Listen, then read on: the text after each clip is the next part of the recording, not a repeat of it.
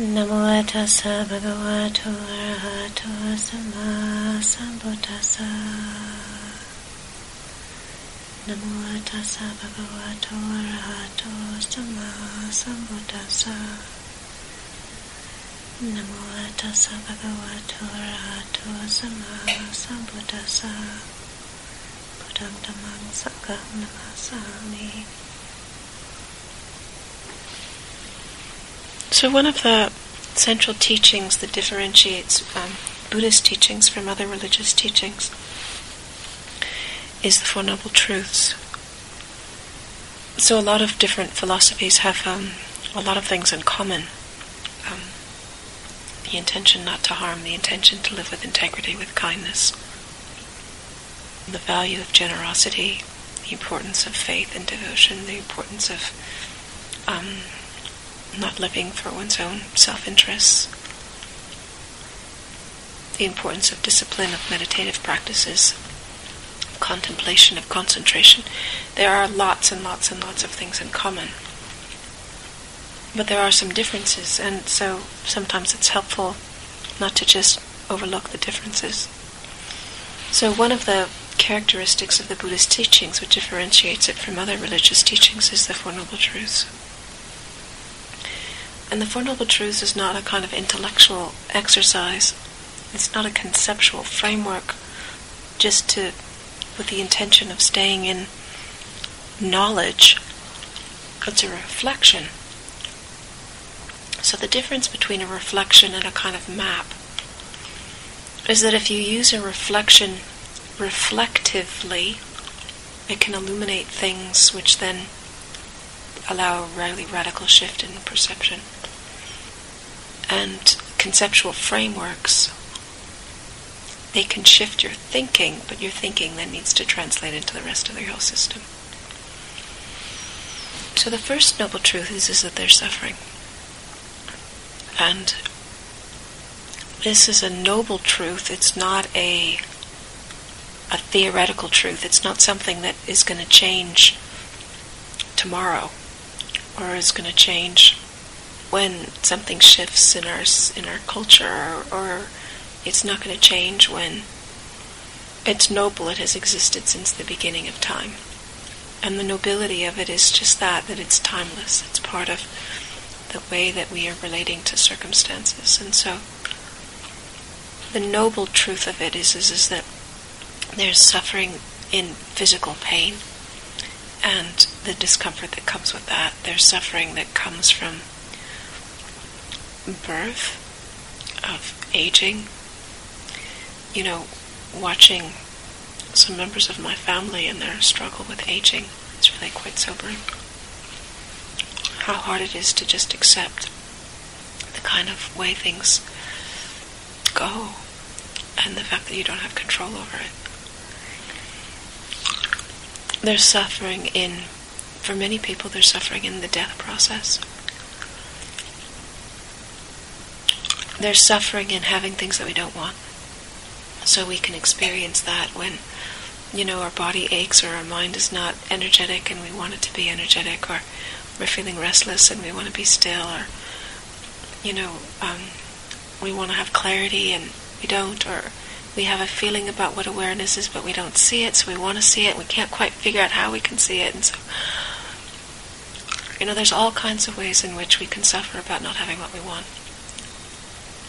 And then there's lots of ways when we can suffer about having things that we don't want. You know, having feelings we don't want, or thoughts we don't want, or memories that we don't want, or hungers that we don't want, longings, you know, a sense of emptiness, which is not the kind of luminous emptiness, it's a kind of vacuous, dry, desert, barren emptiness. Mm, we don't want that. We want to get rid of that. So there's so many different ways in which we can reflect on suffering, not as information, but as related to our experience. And even though there are many gateways to let the mind open up, suffering is a pretty wide gateway. There's a lot of people pass through the gateway of suffering. It's not the only gateway, but it's a, it's a wide gateway. Lots of people pass through the gateway of suffering. So the first noble truth is, is that there is suffering, and the second noble truth is that there's a cause of suffering. And so the kind of essence of that is, is, is that when we look at it in a really kind of very detailed way, we can see that the problem is not with what's actually happening. The problem is with not wanting it to be happening.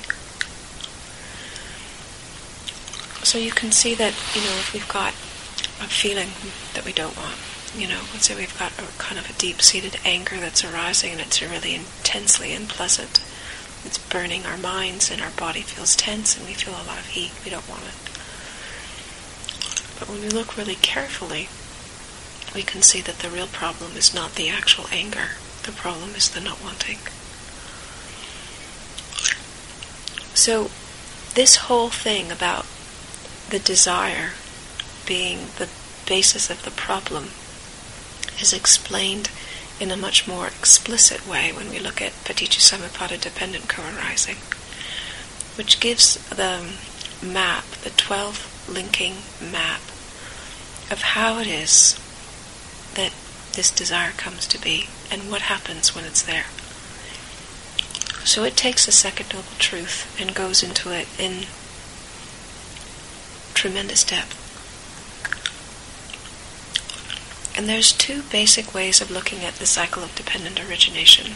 One way of looking at it is from the perspective of three consecutive lifetimes.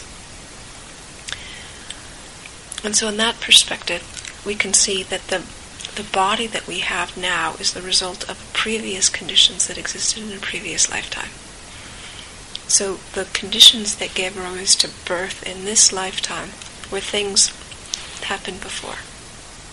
We have a body now, and in the body now, we can um, have all kinds of actions and uh, thoughts, and that can give rise to things in the present as well as things in the future. So it, it started in the in the past.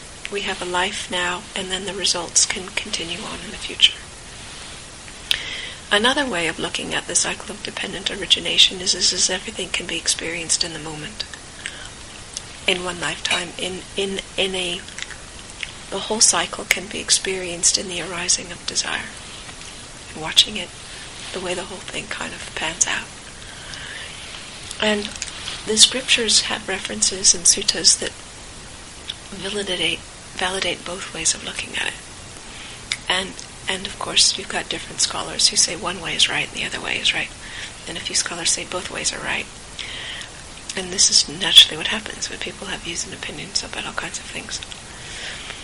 So I'm not saying this for you to take it on as a belief, but just to say that the scriptural references elucidate both as valid ways of looking at it and to figure out for yourself, you know, what makes sense and what works for you in terms of your own your own understanding. But if we look at it from the perspective of in one lifetime or one kind of whole cycle, there's certain parts of the map that are hard to understand. So the first few linkings of it Avijja Paccaya Sankhara. Ignorance conditions mental formations. Now, intuitively, this does not make any sense. How ignorance conditions mental formations and how mental formations conditions ignorance. But the first two links of the dependent origination is that ignorance conditions mental formations. And the way it is described is, is, is that the mental formations are also also conditioning ignorance. So it's like to something that's standing like this, where they're supporting each other. If you pull one away, the other falls. They need, they both need to be there in order for them to, to happen. So the way I can understand it is that, let's just take an example of this, okay? So this is a metal thermos flask, and it's very sweet, and it just came, and I was really delighted when it came because it kind of amazes me. You know, I sometimes I put things on the Dana list because I, I need them, but I don't expect anybody really reads the Dana list. So somebody came to a teaching I was doing in LA and had this as a gift, and I was like flabbergasted. She went to the Dana list, she read the Dana list, she saw that I needed a thermos flask, and she brought it. So my association with this is like sweet joy. You know, it's just like unexpected, very sweet joy. So that's my perception. That's my association. I look at this and I have a very sweet feeling. Okay. Now somebody else might look at this and see gray. You know, or somebody else might look at this and feel terrified because, you know, they saw somebody take something like this and crack somebody over the skull with it and their skull broke open. Okay? So if we take the example of somebody who had seen this being used as a weapon before, their mental formation of the experience of it being used as a weapon then conditions their way of thinking so that when they see this again, what gives rise is this experience of, of real deep fear. Okay, so there isn't anything in this which is inherently frightening. Okay, by itself it can't do anything. It just sits there. But the association with this is, is that it was used as a weapon, and the results were really, you know, quite devastating. So, sankhara conditions the inability to see the actual nature of what this is, which is, is that it doesn't have any volition on its own. It can't act independently of somebody picking it up and using it. That it isn't anything inherently fearful by itself. Okay? So, the fear element that got imprinted with the memory then conditions the inability to see this for clearly for what it is. And so you see it, and the immediate experience is terror. So if we look at this a little bit more, it seems like that's a flash, the immediate experience of seeing this as terror. But if we unpack it a little bit more, the previous memory of having seen this thing be used as a weapon conditions the inability to see it clearly for now what it is. The salayatana is the sense bases are conditioned by the com- the combination of the ignorance and this and the mental formations. Okay, so the it's like the eye is already prepped for seeing it in the wrong way. And then, because we're already prepped to seeing it in the wrong way, when you see the shape and the color and the size and all the rest of that, that gives rise to contact. The feeling experience of that, the Vedana, is intensely unpleasant.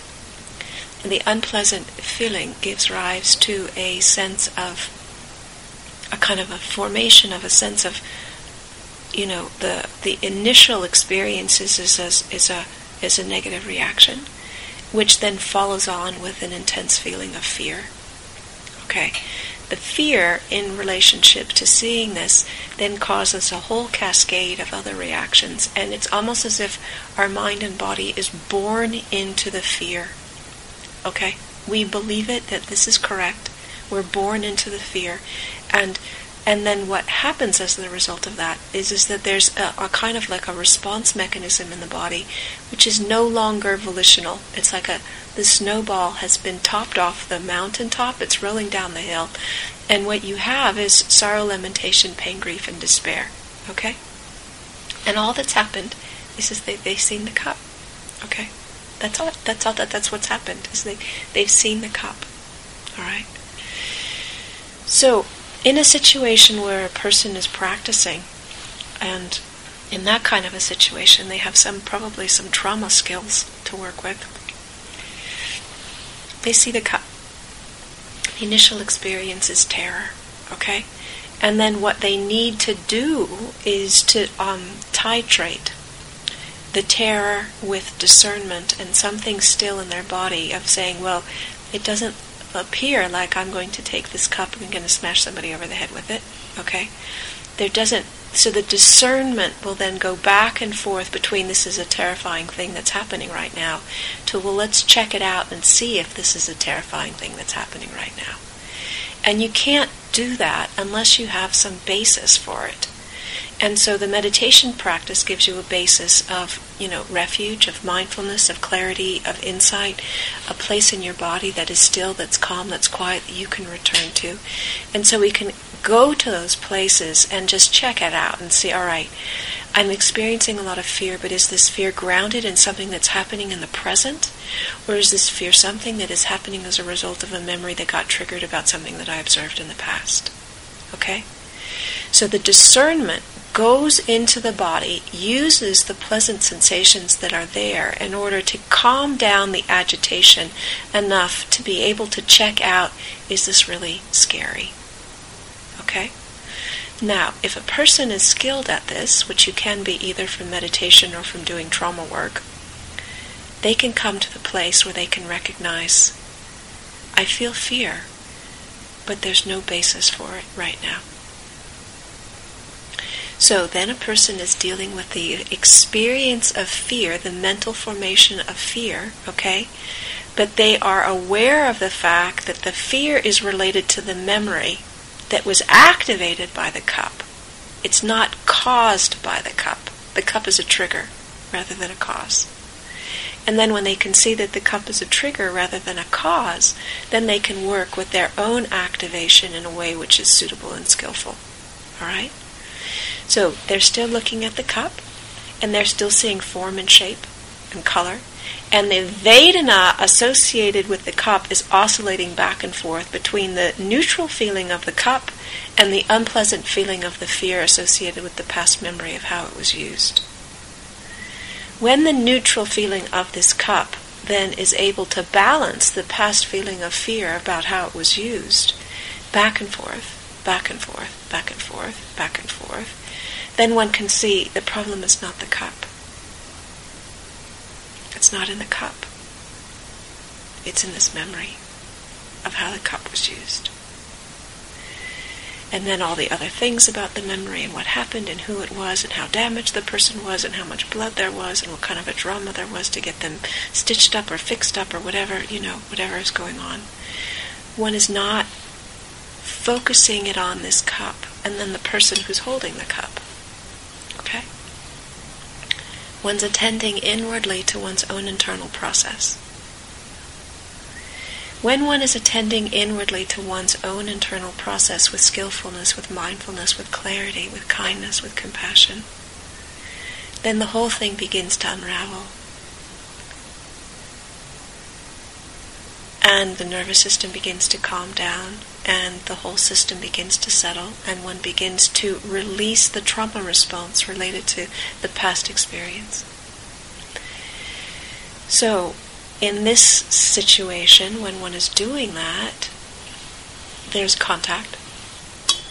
I sees this. There's Vedana. The Vedana is moving back and forth between the neutral experience and the fearful experience, the unpleasant experience. The neutral experience is indicating that this itself is not a problem, and the fearful experience is, is agitating the memories of what happened before. The neutral experience is saying, it's safe now. The memories in the past are saying, I'm still freaked out about what had all happened. Okay. The neutral experience is saying, well, you can work with it now because you're not in danger, nobody's in danger right now the fearful experiences is, is discharging the kind of memory and the energy and the stored up experience of what happened in the past. The neutral experience is saying, you don't need to worry. You don't need to, this does not need to be a problem. The fearful experience is beginning to calm down, beginning to settle down, beginning to relax, beginning to not be so agitated when there isn't the agitation, there isn't the kind of birth into trying to figure out what to do with all of this. In the aspects, in the absence of the desire to try and do something with all of this, there is no birth. In the absence of birth, there is no sorrow, lamentation. There's no aging, sickness, death, and then sorrow, lamentation, pain, grief, and despair. So that when one can unravel a kind of uh, uh, a neurological response that's embedded in your system as a result of a memory of something that happened in the past, you can come back into stillness and to peace. If we are not able to do that, then we see this, we freak out, we run out the door, or we scream, or we do something like that because we're thinking that there's something really scary that's happening. So this happens all of the time. Now, it's not so often that we actually look at a cup and we see that somebody's bashed it over somebody else's head. But we see somebody, we don't see them. We see the image of something that happened to us 10 years ago, or 15 years ago, or 20 years ago. They remind us of that. We're not tracking our own internal mechanisms. And so all of a sudden we have this very strong emotional reaction. We're convinced it's about that person has nothing to do with them. Nothing to do with them they've triggered something that was a memory or some kind of a thing that happened in the past. We're reacting as if it's current, present time, and it's not. So, dependent origination is about unpacking this whole cycle, and so that there's a sense of what's actually happening right now. What's, what's actually happening right now? Now, in this case, with the cup and the reaction to it, it takes a fair amount of sophistication and real precision with clarity to recognize there's a memory that's being triggered from the past, and yet right now it's actually not an issue. To be able to do both of those things takes a tremendous amount of precision, skillfulness, clarity, and the ability to track one's own internal mechanisms. Because usually what happens is the whole thing is a blur. You have no idea what's going on, except for the fact that you feel totally freaked out. And it has something to do with this. And there isn't the tracking of what's gone on, you know. So the dependent origination is a map that unpacks the whole thing so that we can begin to look and see, well, what's what? What's actually going on here? Is this actually something that I need to be frightened about or not? When the mental formations that were kind of fixed into the system, conditioning ignorance as a result of the unreleased trauma about that, are released, when the trauma is released, you can see this. And either track the fear response or not have a fear response. You know, so one of the things that was sweet. Did you hear the bear story, the second bear story about what happened in the Garden of the Gods? Yeah. So somebody was saying, "Wow, that's amazing that you could be, you could not be afraid after the last time you had an experience with the bear."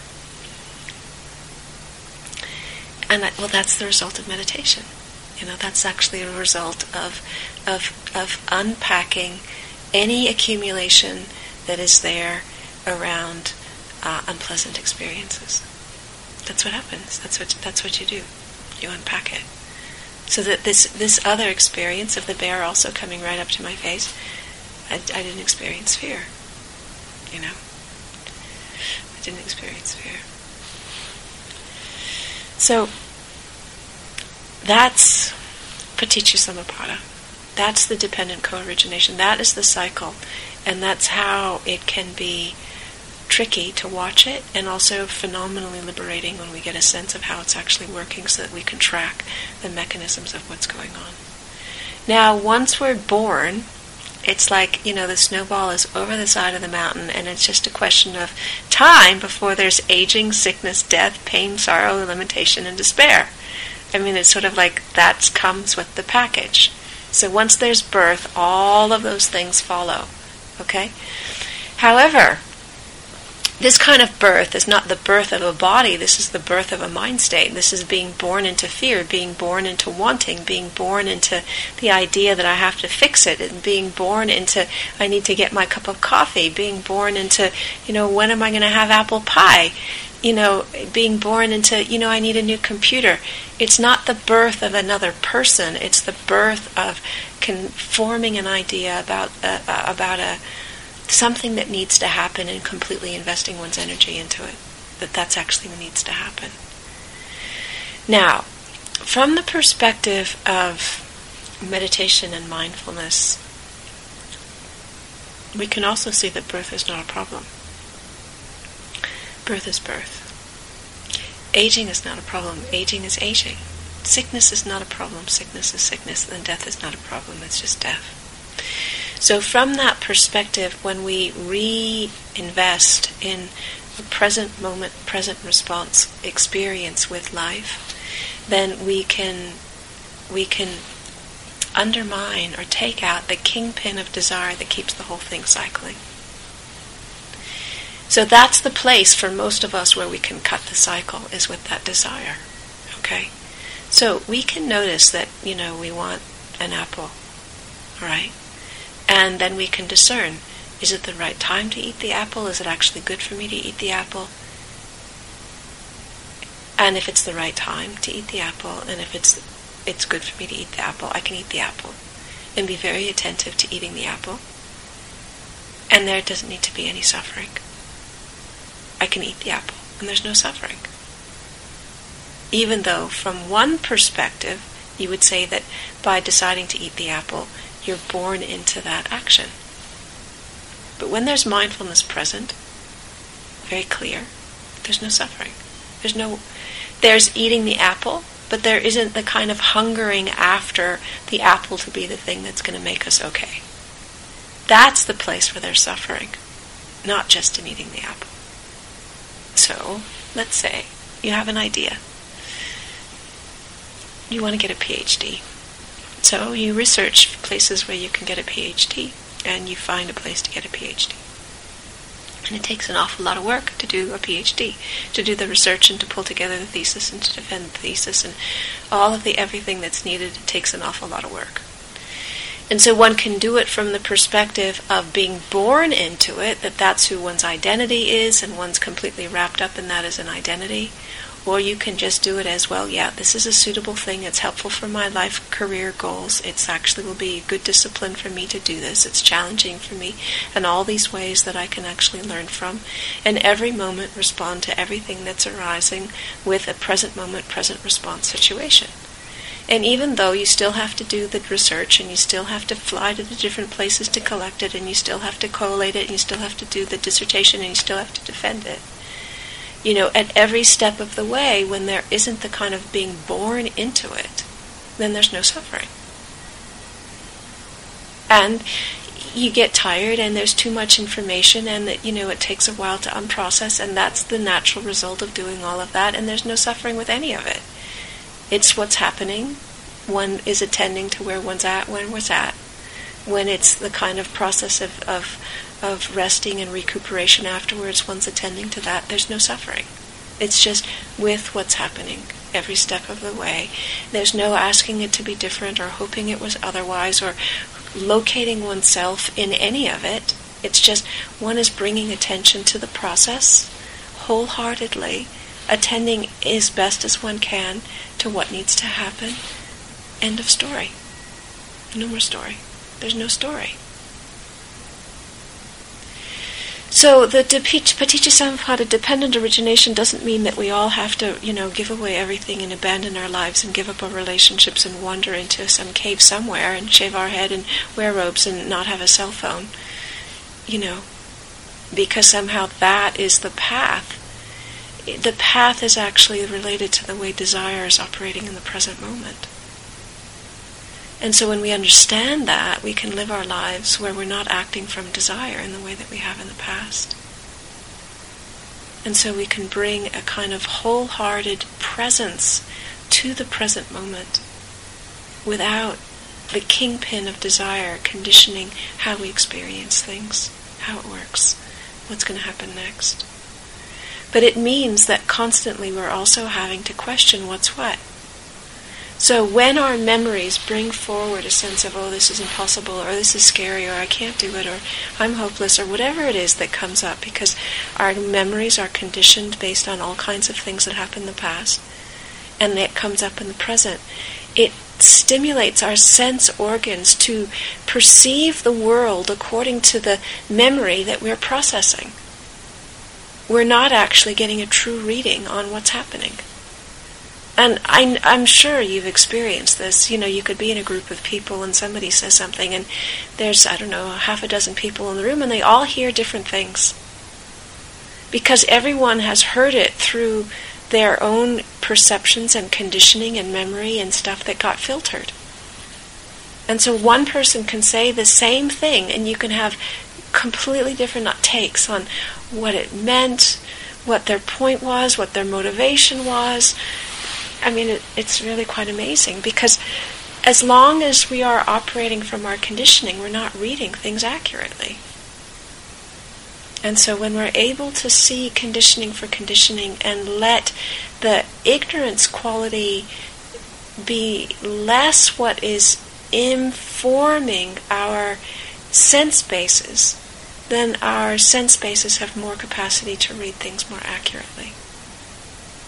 So Paticca describes how the cycle goes around and around and around and around and around because when ignorance conditions um, sense bases, I mean mental formations, and that conglomerate condi- conditions our sense bases to then perceive the world according to our past perceptions, it's a setup for suffering.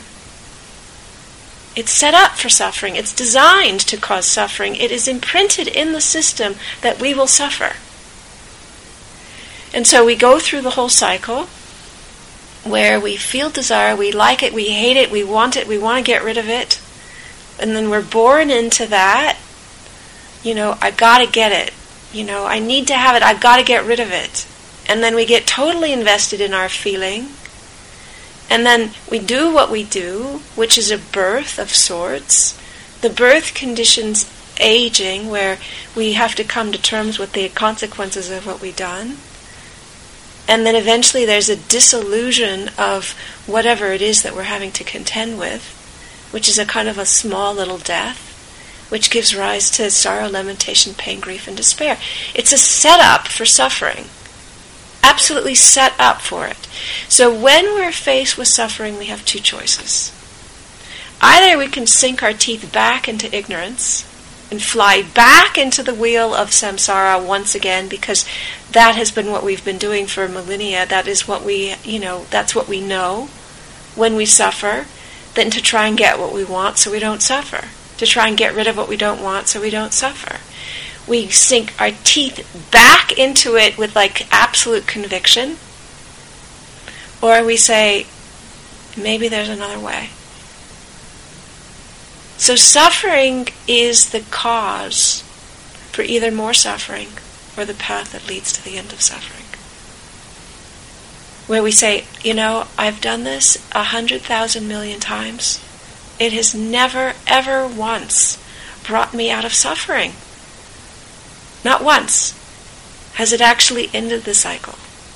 There has got to be a way that does end the cycle. What ends suffering? So then there can be a sense okay, there might be a way out of suffering by not following the desire in the way that I had been following it in the past. What does that look like? How is it that I can live my life and not follow desire? You know, of course I want things, and of course I don't want things. That's totally natural. How is it that you can want and not want and not suffer? And so that's where the discernment comes in about when is it that the wanting is coming from ignorance, and when is it that the wanting is coming from another place. So, we're people, we have bodies, we get hungry, we need to eat. It's natural when we're eating our food? Is it to satisfy our hunger? Is it to satisfy our loneliness? Is it to satisfy our boredom? Is it to satisfy our restlessness? When we're eating to satisfy our hunger, is there suffering? When we're eating to satisfy our loneliness, is it suffering? So when we eat because we're hungry, it has a different effect than when we eat because we're bored or we're lonely or we're restless or we don't know who we are, so we eat because we want to fill our feeling of sense contact up so that we don't have to deal with the feeling of not knowing who we are and how uncomfortable that feels. So when we use food for different reasons other than just to satisfy our physical hunger, then it causes other things in the system that have to be then processed. It causes suffering. So if we eat when we're hungry, there doesn't have to be any suffering in that. When we sleep when we're tired, there doesn't have to be any suffering in that. You have to get the mail, you have to do the washing, you have to clean the toilet, you have to go grocery shopping, you have to cook. There doesn't have to be any suffering in any of that. But if while we're cooking we want to be washing, and if when we're washing we want to be riding our bike, and if when we're riding our bike we want to be inside warm, and if when we're inside warm we want to be in a place, you know, it's like there's never a place where we're not suffering. The whole thing is suffering.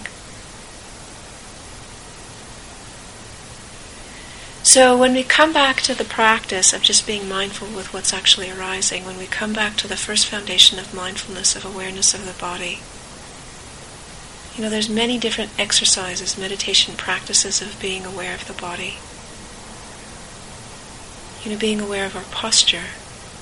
You know, just feeling our alignment, feeling our the level of relaxation, feeling the way we are with gravity or against gravity. Now, when we're aligned and with gravity, then it takes very little effort to stay upright. When we're against gravity, then it's a battle to stay upright. So even in something like the posture, sitting posture, or the standing posture, or walking posture, when we pay attention to our alignment, then we can move out of the suffering of battling gravity into a place of being relaxed aligned there's less suffering. When we can understand what it feels like to be relaxed and not suffer in our relationship with gravity, that actually creates a foundation where we can understand how to do that with other things in our mind. We can't make a magic wand and make gravity go away. It's here. But we can battle it or we can align with it so that it takes as little amount of effort as possible in order to actually navigate walking. When there's little effort, there's little resistance, there's little stress. When there's little resistance, there's little stress, there's more relaxation. When there's more relaxation, then the mind can settle more comfortably in the body. We can feel what we're feeling. So when we're constantly battling gravity, our body's tense, and when our body's tense, it's hard to feel some of the more subtle things that are going on. So the practice of being attentive to the body, the first foundation of mindfulness, grounds us so that we can slow down and begin to see what's what. And to begin to take some of the suffering out of our lives that doesn't have to be there. We don't have to battle gravity. We can find a sense of easefulness in walking and sitting. Sitting on rocks, leaning against trees, walking on the sand we can feel the easefulness in the contact with the earth when we stop battling gravity. So these simple practices of bringing our attention back into the present moment are our way of unraveling the whole kind of cycle. You know, of trying to be in three different places at once, being one place at once. Just walk, just sit, just stand, just lie down, just rest. Just rest feel like just to rest? Is it okay just to rest?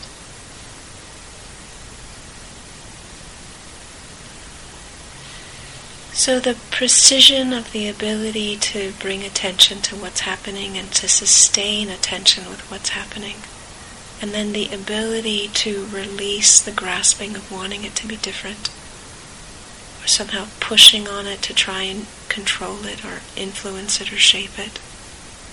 This movement in meditation, which is fundamental to meditation, it's fundamental to all of the meditation exercises, is really pivotal in dismantling this cycle of suffering.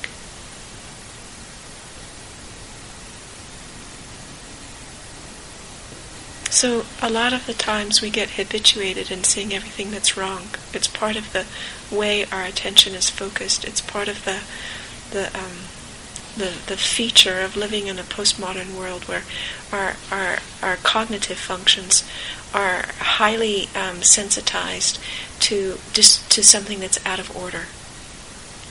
You know, so there can be something, a whole huge, beautiful landscape, and I see the cigarette butt. You know, I don't suffer about it, but I'll see it and I'll pick it up you know, and so we can have a whole body that is mostly feeling balanced and peaceful and relaxed, and there's one small thing that's a little bit tight, and it's like that completely consumes our attention. So we can use that in order to relax there, or we can use that in order to obsess there.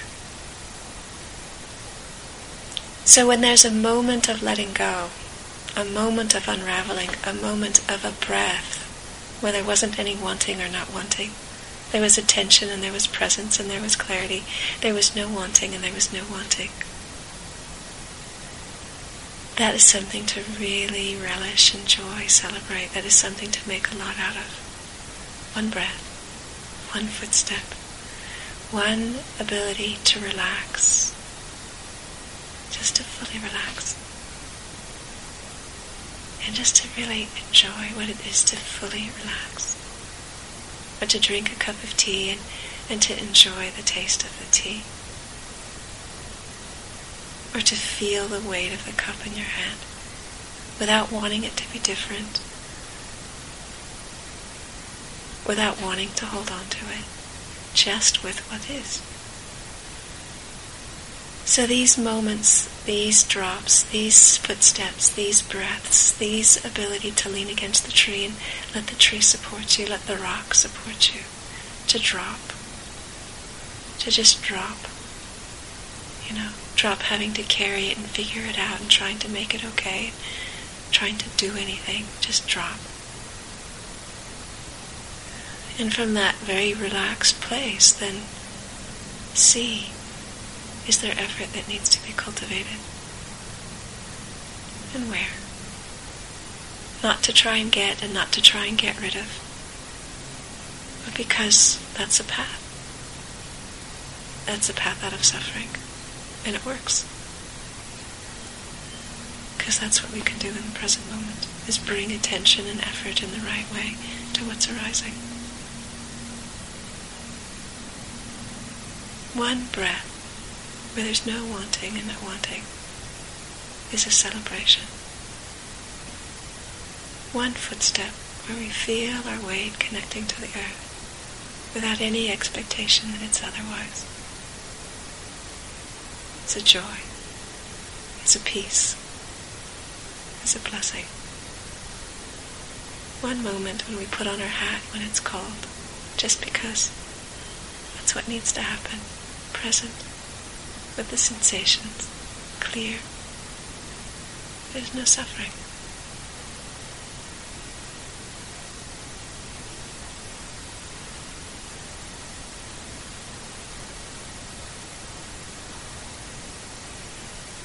So we understand and look at the Four Noble Truths, not so that we can become masters at finding suffering